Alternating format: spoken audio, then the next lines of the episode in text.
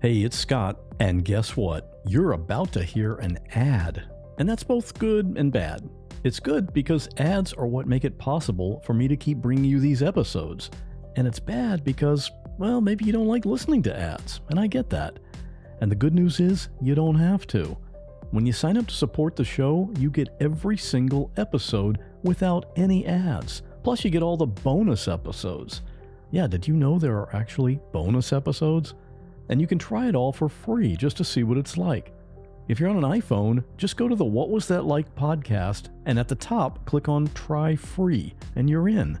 On Android, just go to whatwasthatlike.com slash plus and try it out completely free. Once you've had the ad-free experience, you'll see why hundreds of other listeners are already doing it. But for now, here's another ad, and then on with today's episode. Imagine unlocking a version of yourself that's unstoppable, where mental barriers no longer hold you back. Listen to Mentally Stronger with me, Amy Morin, therapist and international best-selling author, here to guide you on a journey to reaching your greatest potential. Every Monday, I bring you into conversations with some of the most fascinating minds experts, authors, entrepreneurs, athletes, and musicians. They don't just share stories, they reveal the mental strategies that propelled them to the top. But here's the real magic. At the end of each episode, I break down their wisdom into practical therapist approved advice. In my solo episodes, I dive deep into the techniques that build mental strength. It's like having your own personal therapy session as you discover how to turn these insights into steps you can take right now. This podcast isn't just for those facing mental health challenges. It's for anyone who wants to push their limits, achieve peak performance, and truly thrive. Are you ready to unlock your full potential? Then it's time to become mentally stronger.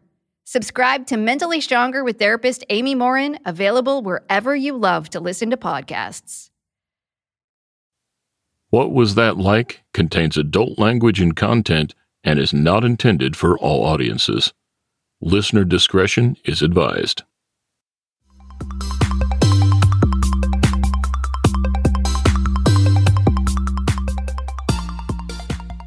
Welcome to What Was That Like? I'm your host, Scott Johnson.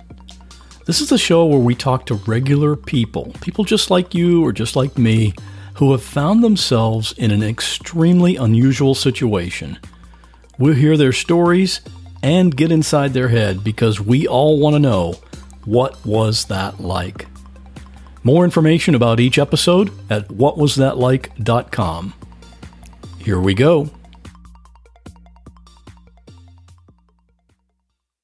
What if you kind of knew someone in high school, then you became friends with that person when you both ended up at the same college? What if you started hanging out with that person and talking with them most days before or after classes? What if you confided in this person and came to really appreciate the friendship that was growing? Then what if you started to realize that this person was not at all the person you thought they were? That's what happened to Marina, and it was a pretty scary time, not just for her, but for her unborn baby. She's just now starting to be able to tell this story out loud. As you listen to Marina, ask yourself a question Is this podcast worth supporting? If you get any value from this episode or any of the other incredible stories that my guests tell on this show, I would really appreciate it if you'd consider supporting the show through my Patreon. You can do that at whatwasthatlike.com forward slash support. And now, here's Marina. When this happened, can you describe how scared you were? Yeah. I think definitely the scariest part for me was I'm going to have to definitely say when I um, first realized that he was in my house and that it was not a welcome sight for anybody. He had been over before, but um, just the unexpectedness of it and it happening so quick was definitely the most heart pounding, I think. Well, let's learn. I want to learn about this guy. Now, sure. his his name is Brian, right? Yes, his name is Brian. And you first met him in high school. Yeah, I went to um, a high school that was pretty big, and in my class alone, there was um, there were three Bryans, and so we just differentiated them by the last initials. but he was definitely of the three Bryans, he was the quietest of them and the one that I probably interacted with the least. But um, he did sit behind me at some point in like AP government or something like that. But again, very little interaction in high school. I don't remember hardly anything about him, to be honest, in high school. Uh, most of the interaction came when I ran into him in college. Which is kind of, it seems like a kind of a coincidence, but was this a local college that you both yeah, went to? Uh, yeah, it, it's a college in my hometown. Um, so it's not that unusual. It's not that unusual because I think a lot of people ended up there, but he was just like one of those people who I knew he was really bright and really smart. And so just uh, it was kind of weird just running into him there. I thought he would be on to bigger and better and things like that. Um, but I ran into him coming actually, he was coming out of a hallway as I was going into it. I think I literally ran into him because I was so buried in my phone. And so I guess he had a class there right before I did. And I would see him pretty much every day going into that hallway. Now, whether he was there every day for that same class or if he just started showing up there, I'm not sure. But I did see him almost every day in that hallway. That's part of what I was wondering about as you kind of know what happened later and look back on how you happened to run into him sometimes if that was if you think maybe that was coincidence or if it was planned on his I I want to hope that it was just a coincidence. I really do. Um, I lived on campus at that time, so I was always running late to my classes.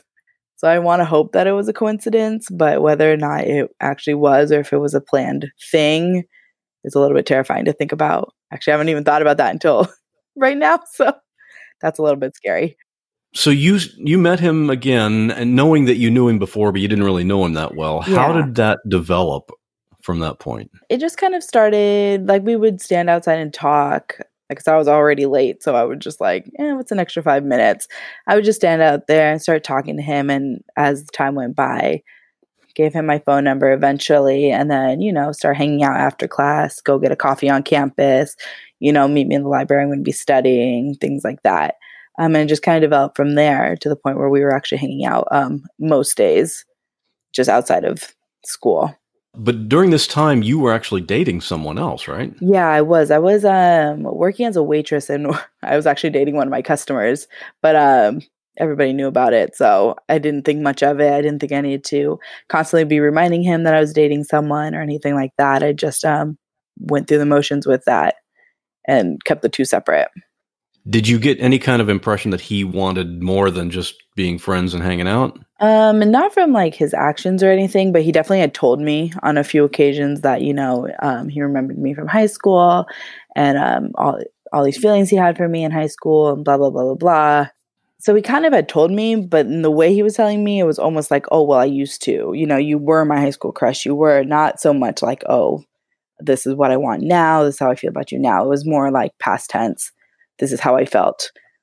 And then eventually, I don't know, after maybe six months or so, it came, now I still have these feelings for you, etc. And I was like, pump the brakes, please. So what did you do about that when he told you? Um, I just kind of kept him at bay for a little bit and then I finally like I wasn't really sure what to do at first. Um I had kind of been in that situation before but not with someone who I'd been so close with, who knew so much about me at that point, who, you know, I would go to with my problems that I was having in my relationship and get advice and things like that. Um, so I definitely had to sit him down and just tell him explicitly, like, you know, I see you as a friend and as a brother. I don't think I could ever see you in that way. Um, but I don't want us to not be friends. And so I I kept him at bay. I tried not to get his hopes too high that it would go anywhere farther than that, but maybe I just didn't do a great job. But um, I definitely tried to make it clear that, you know, at the time I was already dating someone and I was invested in that relationship and valued his friendship. And you were invested in the other relationship because you got pregnant, right? Or yeah. that was part of it? Yeah, I actually uh, I got pregnant fairly quickly into that relationship, but we had decided together that, you know, we were going to keep the baby, um, raise the baby, and just try to work on it. Whether our relationship ended up lasting or not, we wanted to do it for our child one way or the other. So I knew I was always going to have a relationship with that person. And then that's kind of what started it all. So right, so when you when you became pregnant and obviously you were involved with that relationship and Brian knew that it wasn't going to go anywhere, is that when things started to get kind of weird?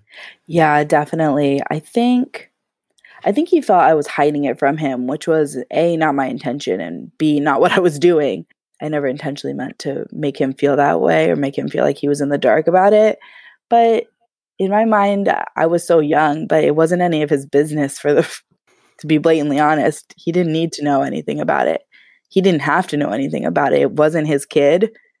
If he was the father, then it would have been a completely different story, but he wasn't. And he didn't know who my boyfriend was at that time.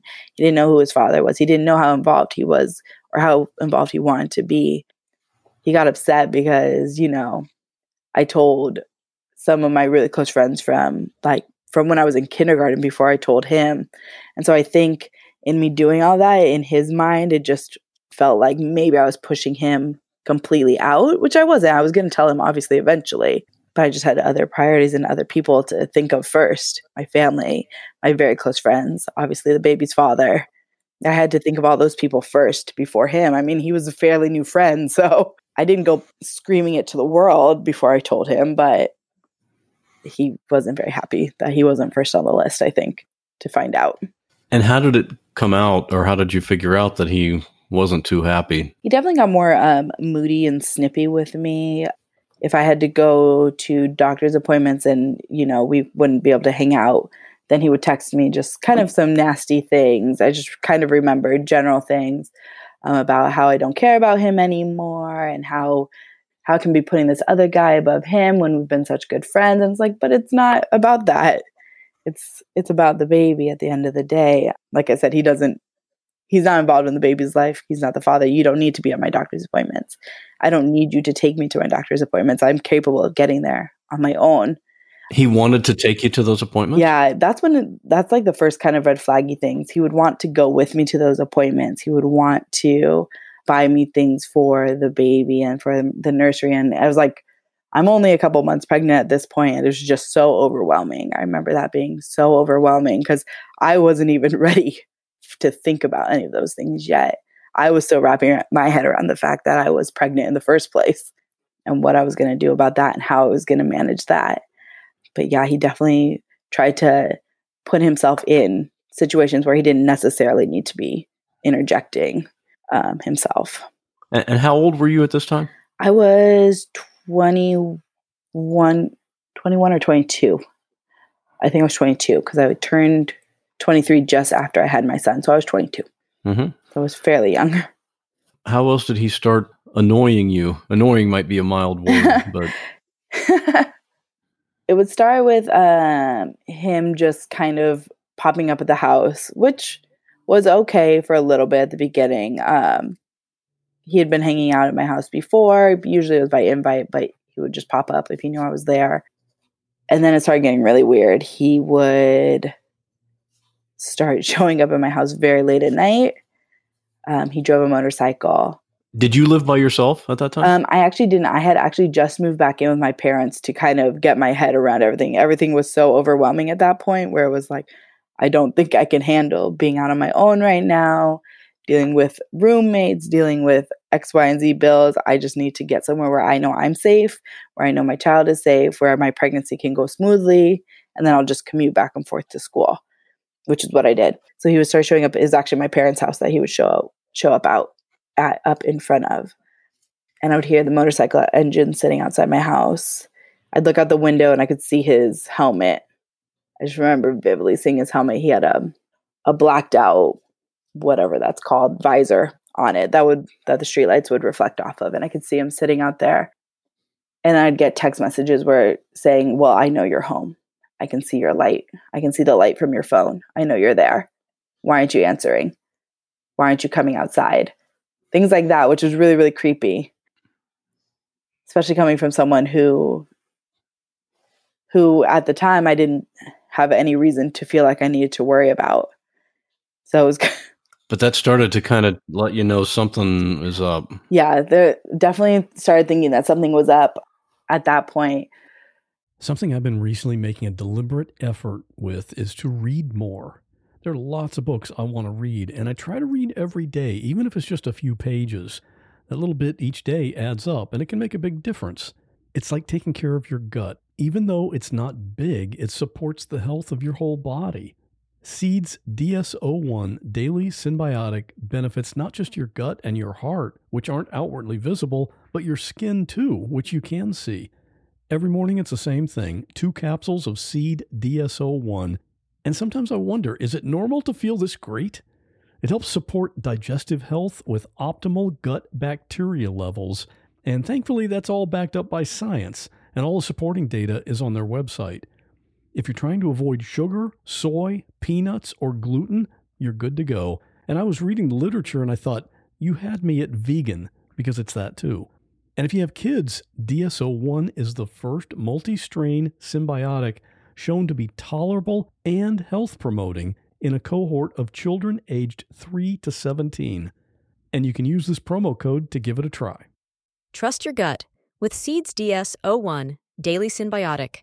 Go to seed.com slash what and use code 25what to get 25% off your first month.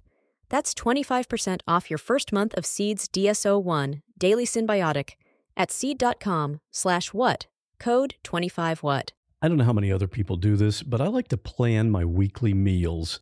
Maybe I'm just weird, but I like quick and easy. That's just one of the benefits you can get with Cook Unity. Go to cookunity.com slash what or enter code what before checkout to get 50% off your first week.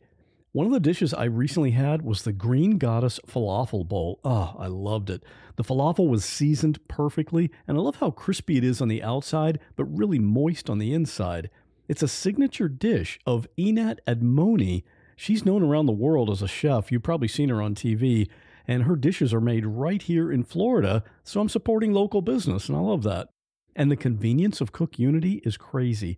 I mean, I've got podcast episodes to produce. I don't have time for cooking. These meals are delivered fully cooked. So when it's time to eat, I pick a meal based on my mood for that day, I heat it for a few minutes, and enjoy. The menus are updated every week, so there's always something new to try. You can choose from over 350 meals based on your dietary needs or taste preferences, or go wild and have Cook Unity pick for you because every meal is just amazing. Make the best meal plan ever with the convenience, chef level quality, and endless variety of Cook Unity. Go to cookunity.com slash what or enter code WHAT before checkout for 50% off your first week. That's 50% off your first week by using code WHAT or going to cookunity.com/what. And then after some of the motorcycle incidences, I started getting um, phone calls from unknown numbers, block numbers, no name phone numbers uh, every day, all day. And I could not understand what was happening. At first, it wasn't that bad. At first, it was like maybe once an hour for the whole day. And it started to escalate more and more and more until one night I had to turn off my phone because it was ringing so much turned it back up the next morning, and I vividly remember the number that was on that screen 410 missed calls from an, the same unknown number. 410, which was like the most unnerving sight to see. It's just, it's burned in my mind. So he literally just stayed up all night dialing your number. Yeah. And I found out later that it actually wasn't even him. He had gotten one of his friends to sit up all night dialing my number yeah, it was literally the most unnerving thing I've ever seen. I'll never pick up a phone number that I don't know ever again. Any block calls I ignore. When those calls first started coming in, did you answer them in the beginning? In the beginning, I would answer them, um, and I can remember the silence on the other side. It wasn't ever like a dial tone. There was never any buzzing. It was just silence and then a click. So, it, so you could tell the the call got completed. You mm-hmm. were connected with someone. Oh, they yeah. just weren't saying. They weren't anything. saying anything. I remember hearing the click every time I picked it up. And so eventually I just start, started ignoring it. Um, I would say back sometimes it'd be like, hello, hello, who is this? And I would get nothing back in return, not even a breathing. I don't know how, but it didn't even sound like they were breathing, whoever was on the other line. And then I had, I was out with a friend one day and I had him pick up the, the phone and he just yelled into the phone, you better stop calling. And that seemed to ebb it for a little bit. for maybe an hour or so. And then it started again. It was definitely unnerving. That was oof. That's got to be the creepiest thing to Yeah, it gives me chills thinking about it now. To know somebody's out there calling you over and over again and over and over. Yeah, no matter what I did, no matter how many times I told them to stop calling, to to leave me alone, it just kept going. But that night, definitely the 410 calls was de- and that was after I had had my phone on for a while before I'd gone to sleep. Right. So there was even more than that. Getting bombarded. Yeah. yeah. But that was just the notification number when I turned on my phone. And I just, I can remember it so vividly. Yeah. It still gives me chills thinking about it. Can you talk about the day that he actually showed up in your house? Yeah. So the day he showed up in my house, I had woken up pretty late. I was supposed to be going to school that day. I had woken up for my nine o'clock class at nine thirty, um, but I hadn't really been feeling well anyways when I had gone to bed the night before. Um, and when I woke up, I was still feeling kind of queasy, had a little bit of a headache. I chalked it up to my pregnancy. I just wasn't going to push myself that day. So I got up and I went to my restroom, which is located outside of my bedroom. And I did my regular morning routine. Um, took a shower, brushed my teeth, went to the restroom. Um, I went downstairs and got a glass of water and came back upstairs. And when I came back uh, and turned the corner into my room, I saw him standing there. He was in your room. He was in my room, which was really, really scary, uh, to say the least. My I, my heart was pounding out of my chest. Uh, luckily, I had not grabbed a glass cup because when I dropped it, it would have shattered. But just by pure chance, I had grabbed uh, like a plastic cup, but I can hear it hitting the floor still. I don't know. I like to think that maybe somehow he got in when I was taking a shower. Part of me is terrified to think that maybe he was in my room the whole night because I had not been home the night before I had been at school. Where could how could he have been in your room without you knowing?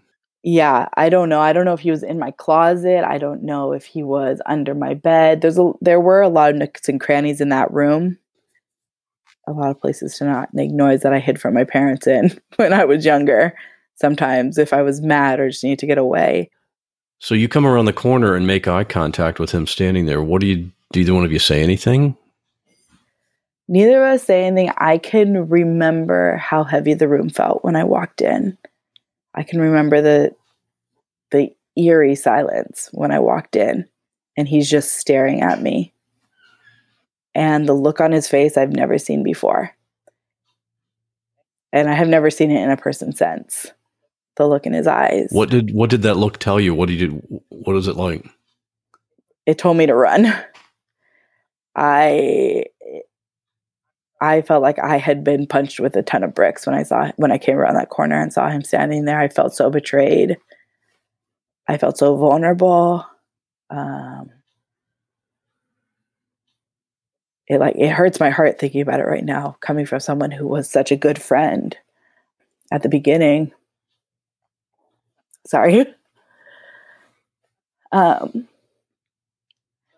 my feet just took over and I turned really, really fast. I was a dancer at that point in my life, so I turned extremely quickly and started to run. Um, but he was just that much quicker than me, and he grabbed me um, and he dragged me back into my room, and he slammed me up against. There's a there was a bookcase right up uh, inside the door, and slammed me against the bookcase. And told me that there was only one way it was going to stop, and that was if um, if I went to everybody and called everybody and went on my Facebook declaring that um, he was the father of my child um, and that it was his kid and that he was the one who was going to be there.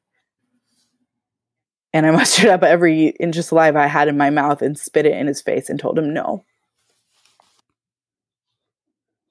And then at that point, he, the way the room was set up was the door and the bookcase was here, my bed was right up against this wall. And he threw me across the room onto the bed and jumped on me and pinned me down. He had both his fists on my wrists and his knees pressed into my legs. My phone had been right on my bedstand and I heard it hit the ground, and my first instinct was reach for it. go for it. You have to get help. You have to get out of here. So as I reach for it, I feel him tugging at my shirt that I had on, trying to rip it off, trying to pull everything down that he could uh, to violate me, to embarrass me, to do whatever his intentions were at that moment. Somehow, I don't know how I managed to wriggle free from him, which is very hard to do in a bed that suppresses down. But somehow I managed to wriggle away from him. I grabbed my phone and flipped onto my feet. And as I did that, as I was raising my phone, I remember the hand hitting hitting my hand and the phone flying across the room. And then it was um then it was a race for the phone. So I turn, started running for it. He runs for it too.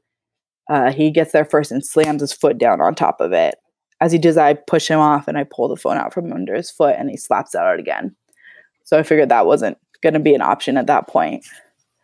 And I heard him hiss again if you want to stop, you know how. And again, I said no. And I pushed my way past him towards the door and just ran. And my f- bedroom is at the top of um, a one story flight of stairs, but it has two landings on it. So it curves around the corner. So I got down to the first, down the first landing into the second one. And that's when I felt um, that's when I felt his hand grab my ponytail and pull me back and turned me around and he put his hands on my neck and he held me over the staircase. And again, he said, The only way. He said, The only way it's going to stop is if you do what I say.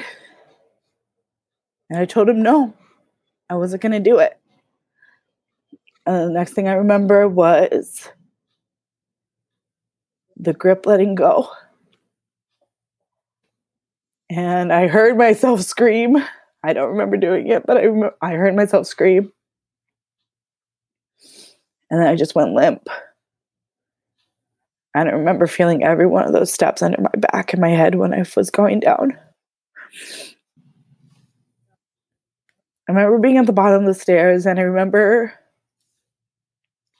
seeing his feet going past and everything sounding like it was in an echo and hearing every one of his footsteps echoing back through the house out the front door. And then it's kind of a blur after that. I don't know if I know the police didn't come, but I don't know if an ambulance came. I don't think they did. I think one of my neighbors heard me scream and came running. And then then I was at the doctor's and they were checking me out. And I just remember being so afraid, not even for myself, because I could take whatever injuries came to me physically, mentally. I knew I could get through it, but I was so afraid for my child, for my baby, that I had put them in a situation that they might not have survived. And that's how I remember feeling. Like I had put him in that situation, the most innocent thing in the world. I had put in the most dangerous situation. And I remember being so afraid and so worried that I had that that situation had done something to my child, had to be quite frank, had killed my child. I was really, really afraid that what I was finally starting to get excited for was going to get ripped away from me in that split second because of that monster, that man that I had never seen before from that look in that eyes to the moment he dropped me down the stairs. How far along in the pregnancy were you at that time? I was uh, I was just out of my first trimester, like end of first trimester, beginning of second. So three to four months, I want to say. I think I got pregnant in January, and this occurred either the very end of March or the very beginning of April. I don't remember the exact date, but I was fairly early on in my pregnancy. But I do remember being out of the clear of, you know, just having a miscarriage. Usually at that point, it was like if something had happened, that's what they always warned me about, was from this point on, you know, if something happens, that can cause it. But just a natural miscarriage was pretty much out of the question at that point. So I was really scared um, that that fall down the stairs had done that. I don't remember if if I had gone down solely on my back or if I had been flipping over onto my stomach. I don't think I did. I don't remember hitting my stomach or any part of the front of me. Was like the back of my head, my shoulders, my arms. And is that what? What were your injuries as the doctor looked at you? I ended up just with a mild concussion, thank God. And other than that, just a lot of bumps and bruises. I was worried about my shoulders. I have um, notoriously bad shoulders. Those were th- those had come out, but they were just strains and sprains. And basically, told me if I had not just gone limp in that moment, then it would have been worse. Um, if I had tried to brace myself or tried to been uh, more rigid, then it would have been worse than it was. So and you just went. I don't know why my body went limp. that was just instinct, instinctive. Then. It was instinct. Yeah, I I remember my mom always telling me like the reason drunk drivers don't get injured is because they're so limp in the car when they get into an accident. Um, so I don't know if that came into my mind when I was going down or if it was just purely instinct that let my body go because normally I'm very rigid and very uptight and I want to brace myself and so the fact that um, my body just kind of instinctively had instinctively gone limp was amazing. I bumps, bruises, and cuts, and a mild concussion. Could have been a lot worse. Was all I walked away with. Could have been a lot worse. Were your parents home at that time? They weren't. My dad was already at work. My dad always leaves for work really early in the morning, and my mom had just happened to be out at meet at a couple of meetings and running a couple errands before she came home. So I just was by happenstance that I was there by myself. Usually in the morning when I would get up and get ready for school, I mean, at least my mom would still be there, hustling and bustling, um, and, and thinking of it. So someone, your neighbor or whoever took you to the to the hospital, must have mm-hmm. told. How did your parents find out about what happened? My neighbors told them that they had taken taken me to the hospital, but I was the one who told them what happened. I was the one who. I just remember apologizing to them for letting that happen in their house. Um, I feel like I said sorry a lot more than I should have after the fact, but it was my first instinct was I'm sorry that, you know, that I let this person come to our house before. I'm sorry that, you know, uh, he was able to remember ways to get into your house. I'm sorry that this happened in your house. Things like that. I feel I just remember apologizing a lot and I'm sorry that uh, I let myself get into the situation. Yeah, but you told I'm really close with my dad. You, t- you yeah. told him all that when you didn't have any reason to believe you couldn't trust him, though. Yeah, exactly. Yeah, this was pre creep mode. So what? How did you proceed from here? What what happened after that? I mean, did he he just ran off, right? He ran off, and I didn't hear from him or speak to him again. And then in talking to a friend, um, when I was trying to figure out what I wanted to do, I decided the best thing going forward was definitely to get a restraining order, not only for myself, um, but for my child, for the father of my child, and my for my family that was in the town, eh, living in the same city as me. I felt like that was the only way I was going to be able to get away. Um, and at the time, I didn't really think about pressing charges because I wanted to kind of keep it under wraps. I didn't want the town that I grew up in. It's a big city, but a small town, is what they always say word gets out really quickly around people that, and a lot of people who I went to high school with are still here or were still here at that time, people that I'd known since kindergarten, but families of people that we all knew for so long were all here. And I think my pride of, you know, letting people know that I was attacked took got the better of me. So I didn't press formal charges of the attack, but I did get a restraining order against him. And I remember going in front of the judge, and he, well, I remember getting the order, and my friend served the order to him.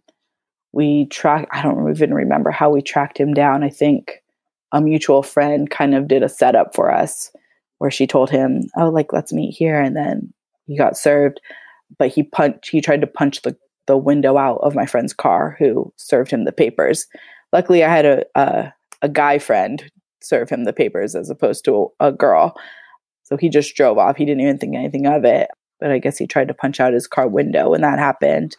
And shortly after that, shortly before the actual court date, I got a text message from a number that I didn't know. And with every weary instinct in me, I opened it, and all it said was, This is Brian's friend. I don't remember his name he wanted me to message you and ask you to drop the restraining order because it will, quote unquote, hurt his chances of getting a good job. And I just remember in all caps replying, he can go fuck himself. He should have fucking thought of that before he put his hands on me. You both can go to fucking hell. And I blocked the number. I didn't want any more. I'm not going to show you pity because you didn't show pity to me. I'm not going to show you kindness because you didn't show kindness to me, which sounds awful and petty, but at the same time, at that point, I just didn't care. I just wanted it to stop. I wanted it to be over.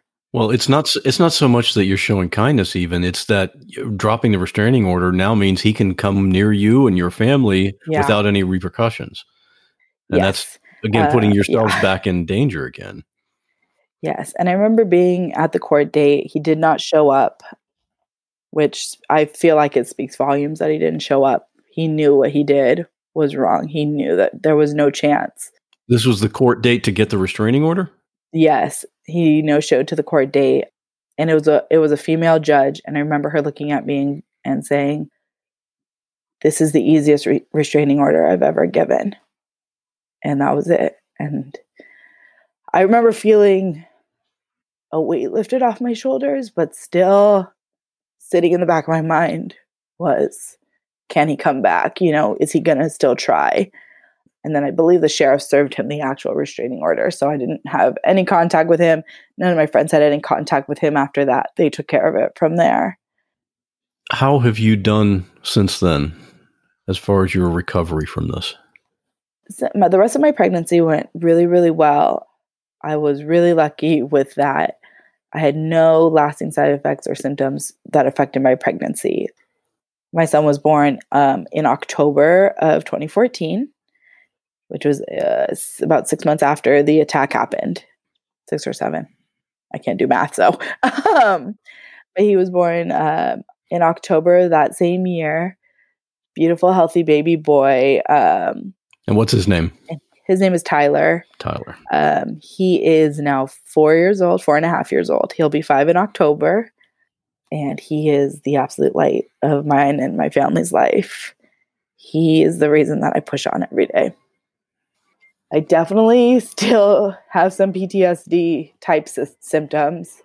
Um, my anxiety is at an all time high. I've had anxiety my whole life, but it's definitely been a little more on edge the last couple years the PTSD symptoms are the worst. My neighbor drives a motorcycle. My current boyfriend drives a motorcycle.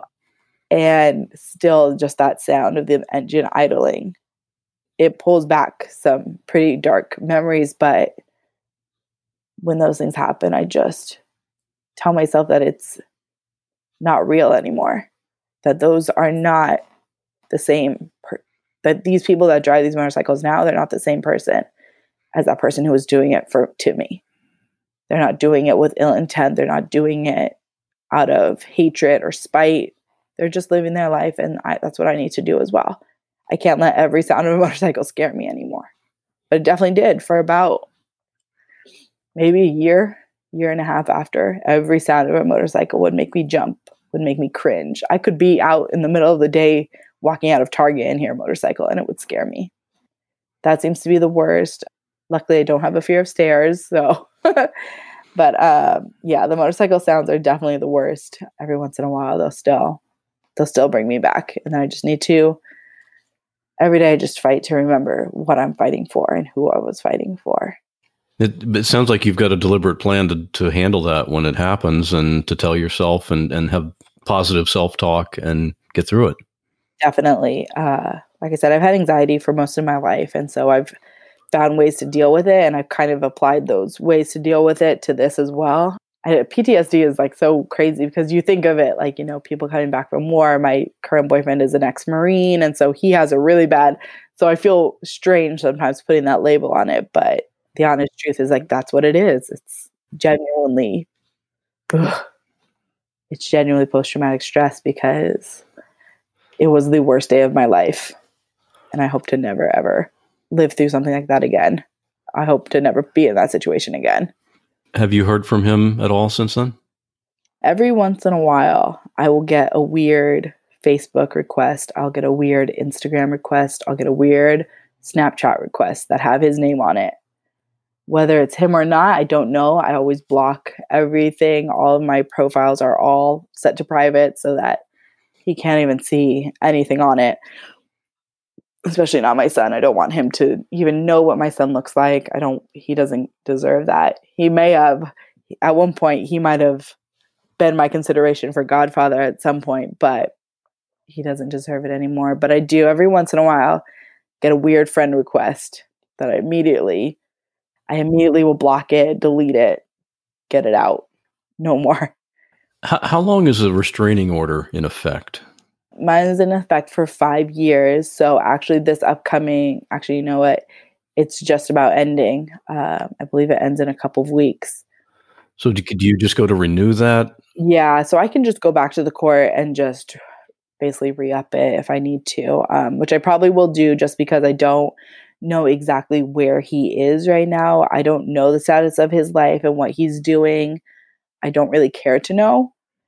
The only reason I wouldn't want to know is to um, make sure that he's not trying to find me again. But I think at this point, if he really wanted to find me, he would have shown up at the house again, or he would have he would have found a way. I think if he was going to. But I probably am just going to re up it just for my own um, peace of mind to keep everybody covered and safe because it's just not worth it. It's not worth it if he can come back. I can tell you that would give some peace of mind to me and everyone hearing this story too. Yeah. I hope you do that. Yeah, definitely.